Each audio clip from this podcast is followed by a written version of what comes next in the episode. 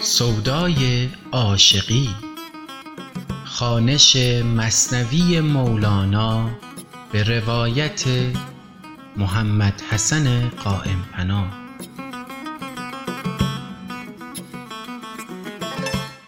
بسم الله الرحمن الرحیم. در خانش و شرح مختصر مصنوی شریف مولانا در دفتر اول رسیدیم به قسمت 22 هم در بیان مکر خرگوش.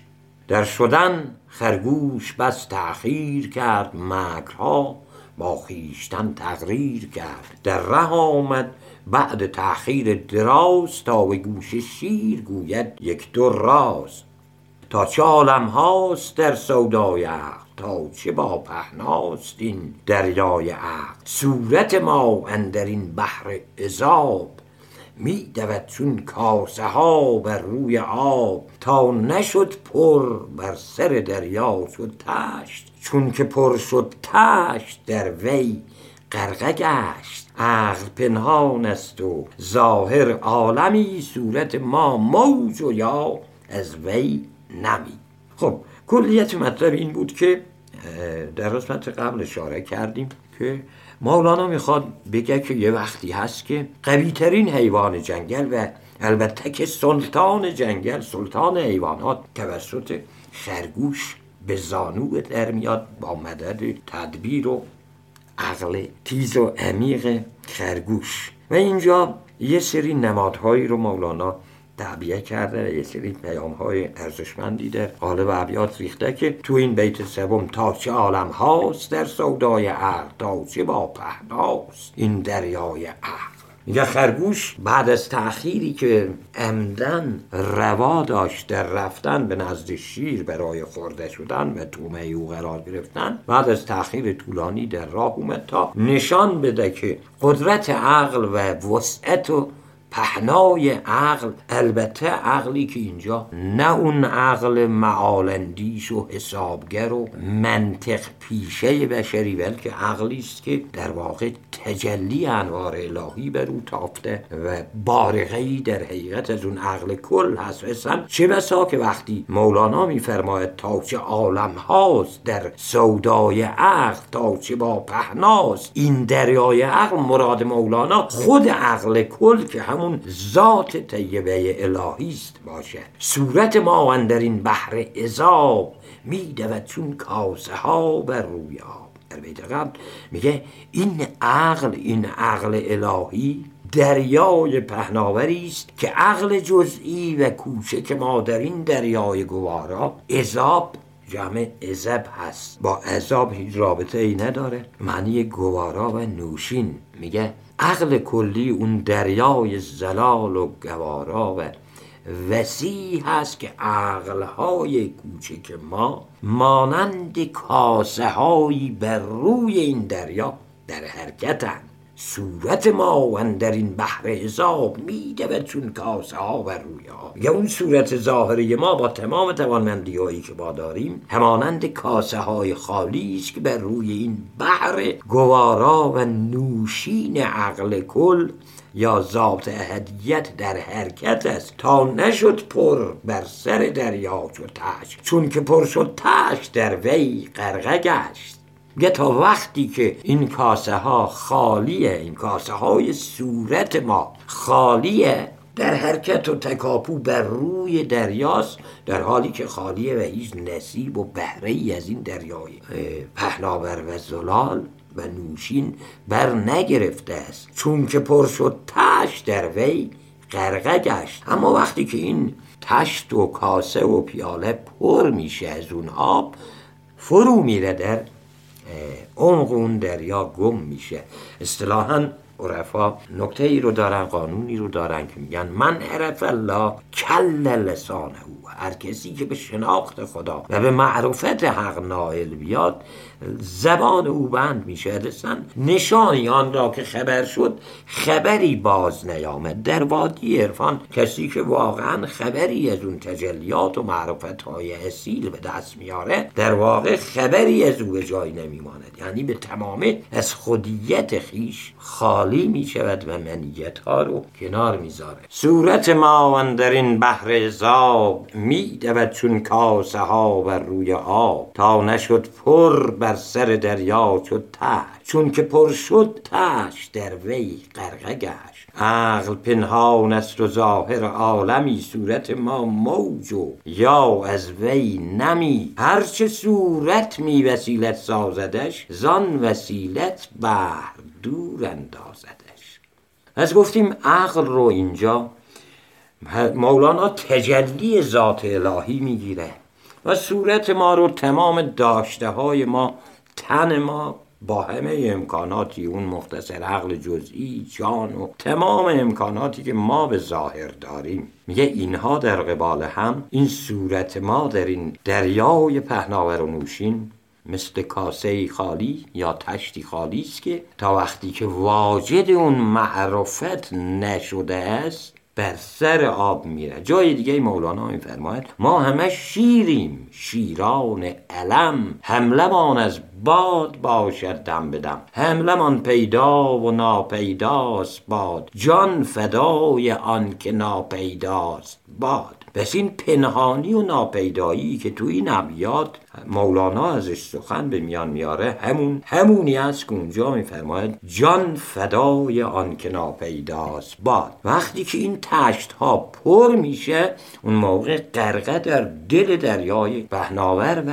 غرقه در معرفت الهی میشه که همون حالت فنای عاشقانه است. سعدی در گلستان خودش دو بیت زیبا در این معنا داره. ای مرغ سهر عشق ز پروانه بیاموز کان سوخته را. جان شد و آواز نیامد. این بیخردان در طلبش بیخبرانند. کان را که خبر شد خبری باز نیامد. گفتیم به عبارتی من عرف الله کل لسانه این همون پر شدن تشتی است که در اون دریای ذات الهی غرقه میشه و به عبارت دیگر کان را که خبر شد خبری باز نیامد. عقل پنهان است و ظاهر عالمی صورت ما موج و یا از وی نمی. از میگه اون عقل الهی عقل کلی پنهان و برای ما غیر قابل درک و دریافت و در انحصار حواس محدود ما در نمیاد. ما تلاشی که می‌کنیم یه نم کوچکی از اون دریا رو می‌تونیم واجد بشیم مگر اینکه همه مراتب رو و مراحل رو به کمال طی بکنیم که غرقه در اون بشیم.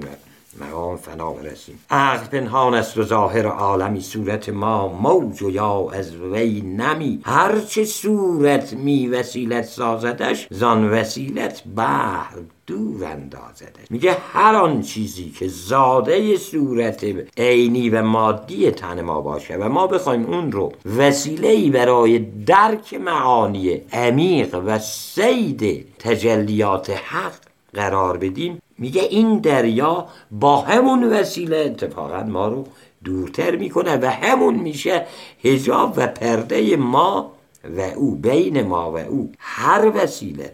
بفرمایید. میگه هر چه صورت می وسیلت سازدش زان وسیلت بحر دور اندازدش. تا نبیند دل دهنده راز را تا نبیند تیر دور انداز را. چرا؟ به خاطر اینکه دل واقعا اون منبع غیبی و منبع الهی رو که این رازها را این اسرار را در وجود ما میدمد نبینیم و در حقیقت اون اشهد مارمیت و ازرمیتی که در جاهای دیگه فرموده که تو تیر نینداختی وقتی که انداختی بلکه ما انداختیم. صحبت اون تیرانداز است که اون تیرانداز واقعی رو نبینیم. گفت که جان فدای آن که ناپیداست باد.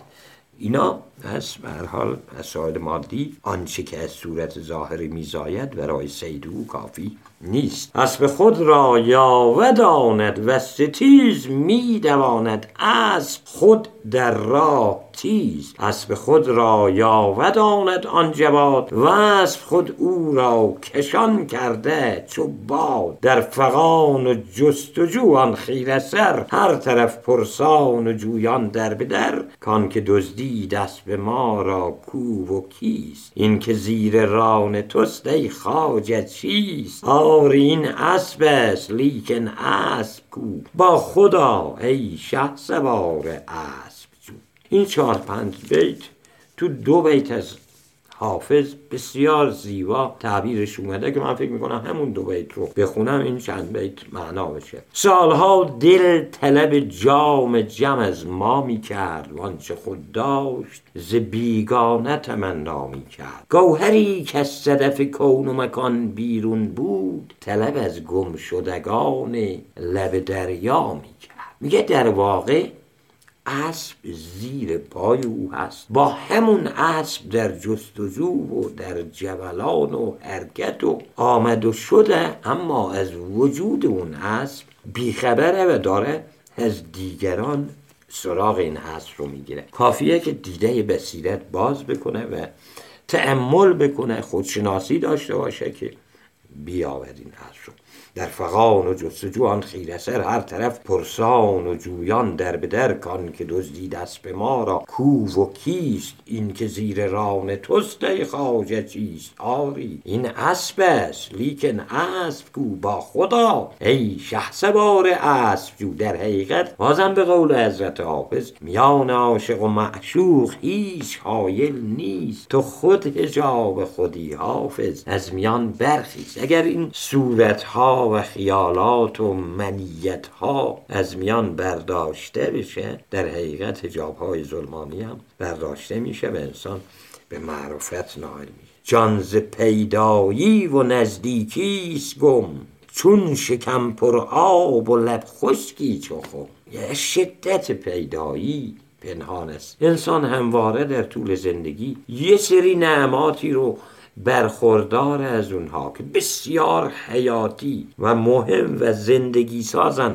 اما به واسطه ارزان در دسترس بودن و به واسطه زیادی و وفوری و فراوانی از این نعمتها قافله حالا جان به تعبیر مولانا یکی از همین عنصراست جان ز پیدایی و نزدیکی گم. از شدت پیدایی و نزدیکی به تو در حقیقت آن رو گم کردی و حکایت تو حکایت اون خمی است که شکم آن پر آب است و دولب آن خشک است و از اون آب لبهای او نصیب نمی‌برد. کی ببینی سرخ و سبز و فور را تا نبینی پیش از این سه؟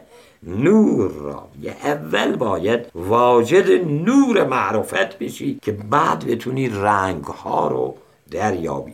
همونطوری که از نظر علمی و فیزیکی هم اینجوری هست. در حقیقت نور هست که باعث پیدایی رنگ ها میشه و شب که هیچ نوری وجود نداره ما هیچ رنگی رو از رنگ دیگر تشخیص نمیدیم و باز نمی‌شناسیم. کی ببینی سرخ و سبز و فور را فور؟ همون بور یا قهوهی و مشتقات آن هست. تا نبینی پیش از این سه نور را. لیک چون در رنگ گم شد هوش تو شد ز نور آن رنگ ها روپوش تو.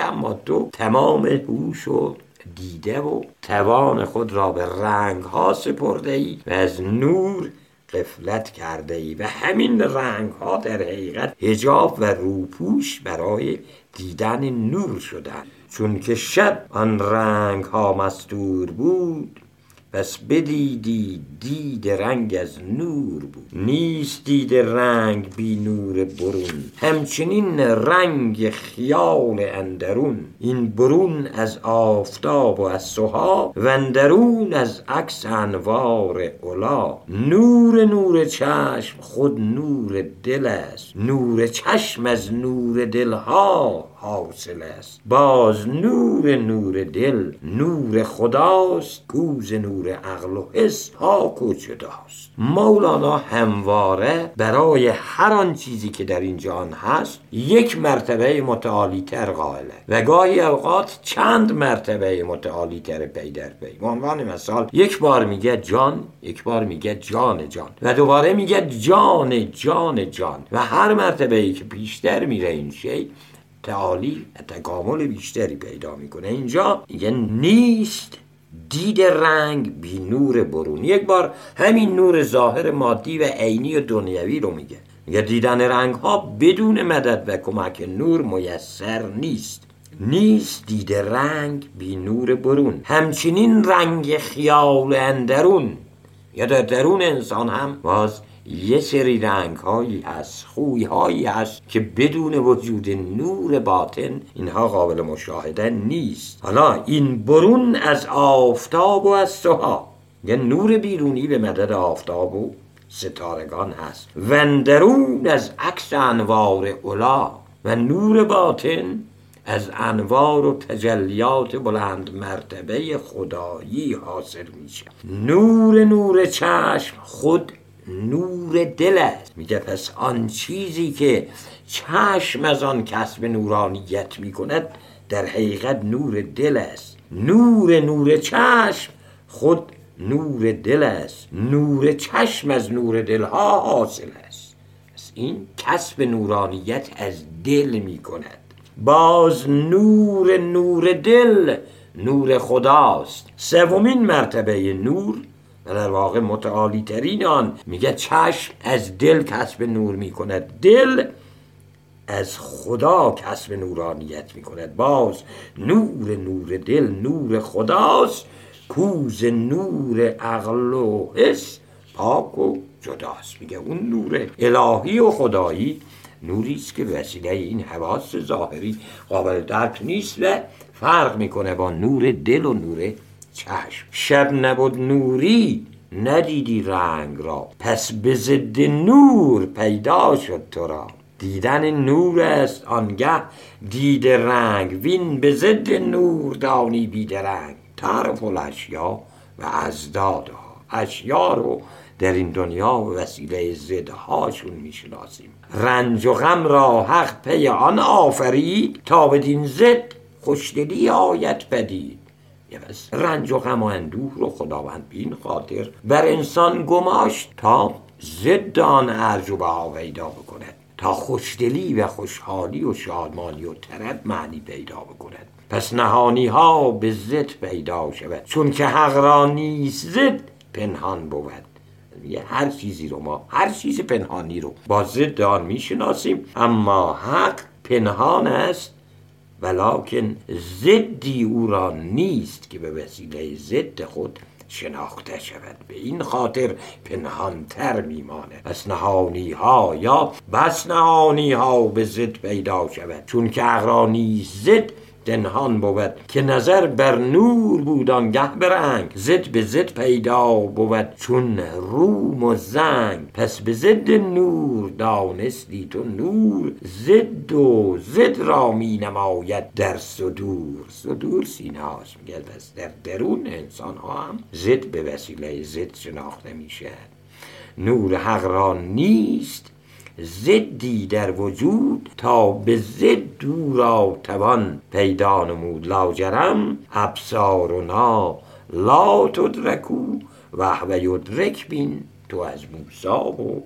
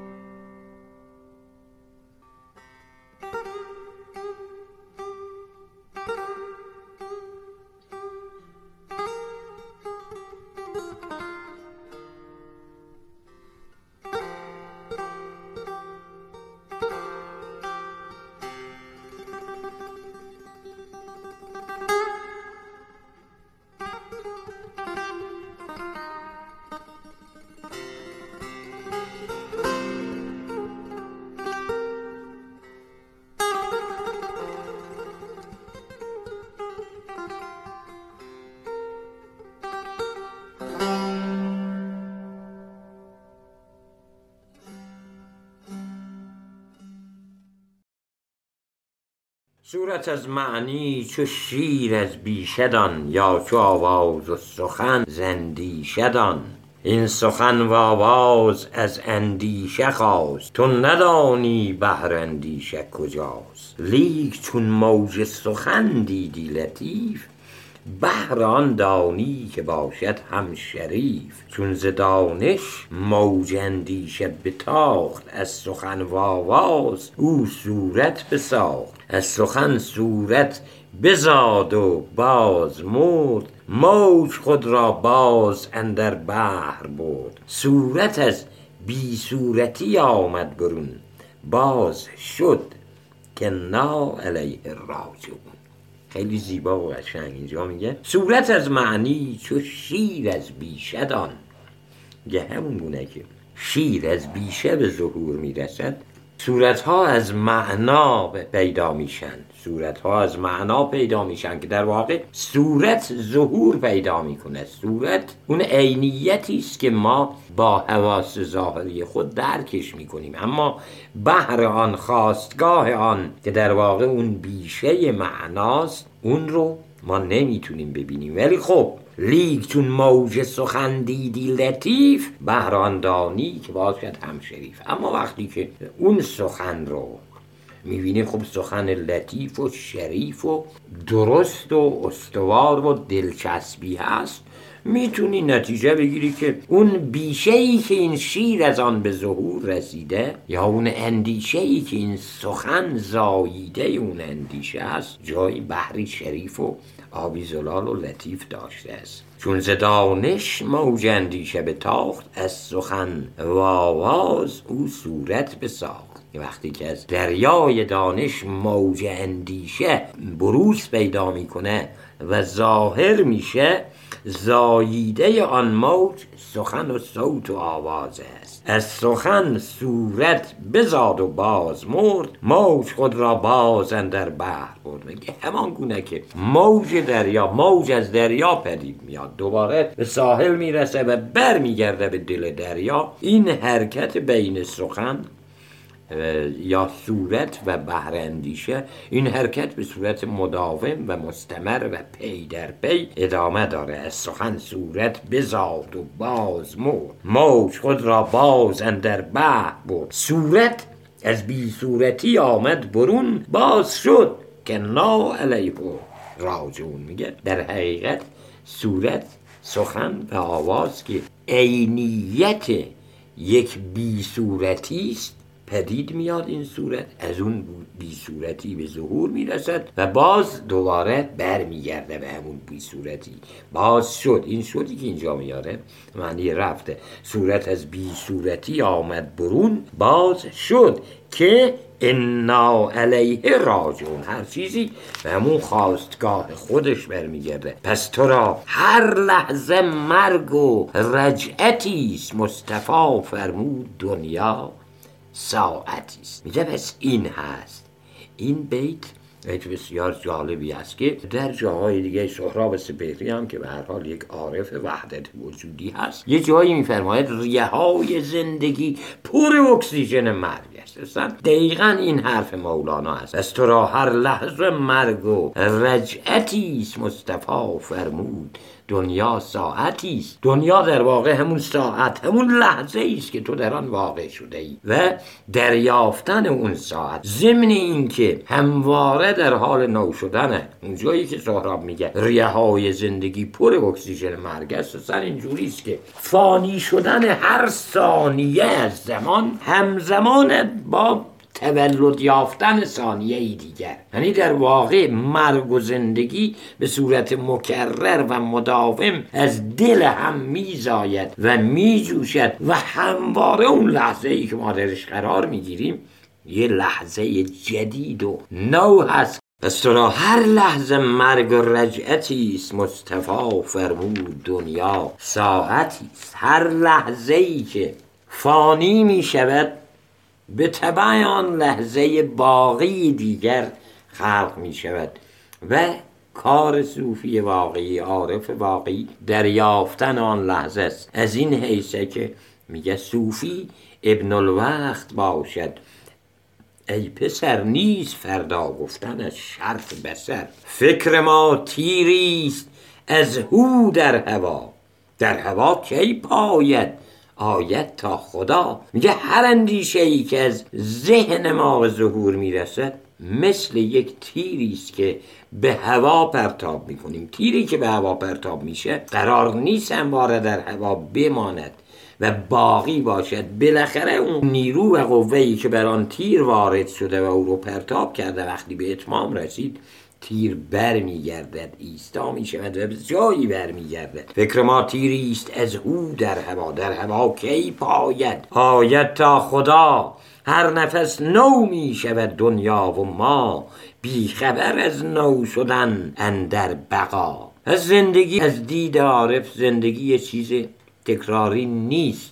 اصلا این مفاهیمی که در اینجا مطرح شده در قالب این ابیات مفاهیمی است که حتی علم نوین و فیزیک هم برش صحه می‌ذاره و اینها رو به گونه ای به شیوه های علمی اثبات می‌کنه. هر نفس نو می شود دنیا و ما بی خبر از نو شدن اندر بقا عمر همچون جوی نو نو می‌رسد مستمری می نماید در جسد. میگه جویی که ما بر لب آن وای میستیم و به تماشاش می‌پردازیم به هر روز اگر بریم کنار یک جو فکر می‌کنیم خب این همان جویه که دیروز اومدیم روز قبل اومدیم و سال قبل اومدیم. نه نه اصلا اینجوری نیست. هیچ میزانی از آب در جویی که ما نظارگران هستیم دو بار جریان نیافته.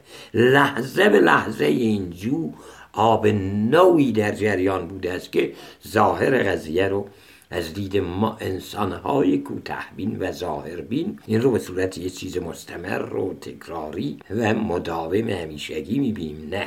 عمر همچون جوی نو نو می‌رسد. مستمری می نماید در جسد. آن ز تیزی مستمر شکل آمده است. چون شرر کش تیز جنبانی به دست. شاخ آتش را به جنبانی به ساز در نظر آتش نماید.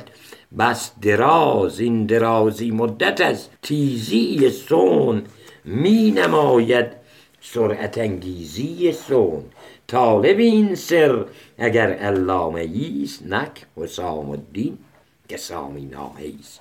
پس میگه این هست. توی این ابیات تأمل داشته باشیم. کاملا درک می‌کنیم که مولانا وقتی می‌گفت که هر روزی بر من یک نوروز است یک روز تازه یک عید است. با تحمل در این ابیات برامون کاملا قابل درک است. چرا که عمر میگه یک چیزی است که لحظه به لحظه نو می‌شود و یک چیز تکراری و مستمر و پی در پی نیست. آمدن خرگوش نزد شیر و خشم شیر بر وی. شیرن در آتش و در خشم و شور دید کان خرگوش می آید ز دور. می دود بی دهشت و گستاخ او خشمگین و تند و تیز و ترسو کس شکسته آمدن تهمت بود. و از دلیری دفع هر ریبت بود. دوباره برمیگرده اینجا بعد از اینکه حرفهای بسیار عمیق و متعالی گفت در ابیات متأخر برمیگرده دوباره به سر داستان خرگوش و شیر. میگه بالاخره شیر از دور نگاه کرد دید که یه خرگوشی میاد و عوض این که خودشو مقصر بدونه با گردن کج و گناهکار جلوه بکنه و بیاد. نیست که نه خیلی بیترس و گستاخانه و تازه خشمگین و تند و تیز و ترسو داره میاد. چرا؟ که از شکسته آمدن تهمت بود. و از دلیری دفع هر ریبت بود. یه می‌دونست خرگوش که اگر گردنشو کج بگیره اگر خودشو گناهکار جلوه بده هزار جور تهمت بر چنین شخصیتی نوشته خواهد شد. اما اگر دلیر و گستاخ و با سر بالا بیاد به نزد شیر هر گونه شک و ریبت و تردیدی از دامن او دور خواهد بود. پس که شکسته آمدن تهمت بود و از دلیری دفع هر ریبت بود. چون رسید و پیشتر نزدیک صف بانگ برزد شیرهای ای ناخلف من که گاوان را هم بدریدم من که گوش پیل نر مالیدم نیم خرگوشی که باشد کوچونین امر ما را افکندن در زمین ترک خواب و غفلت خرگوش کن. قره این شیر ای خر گوش کن.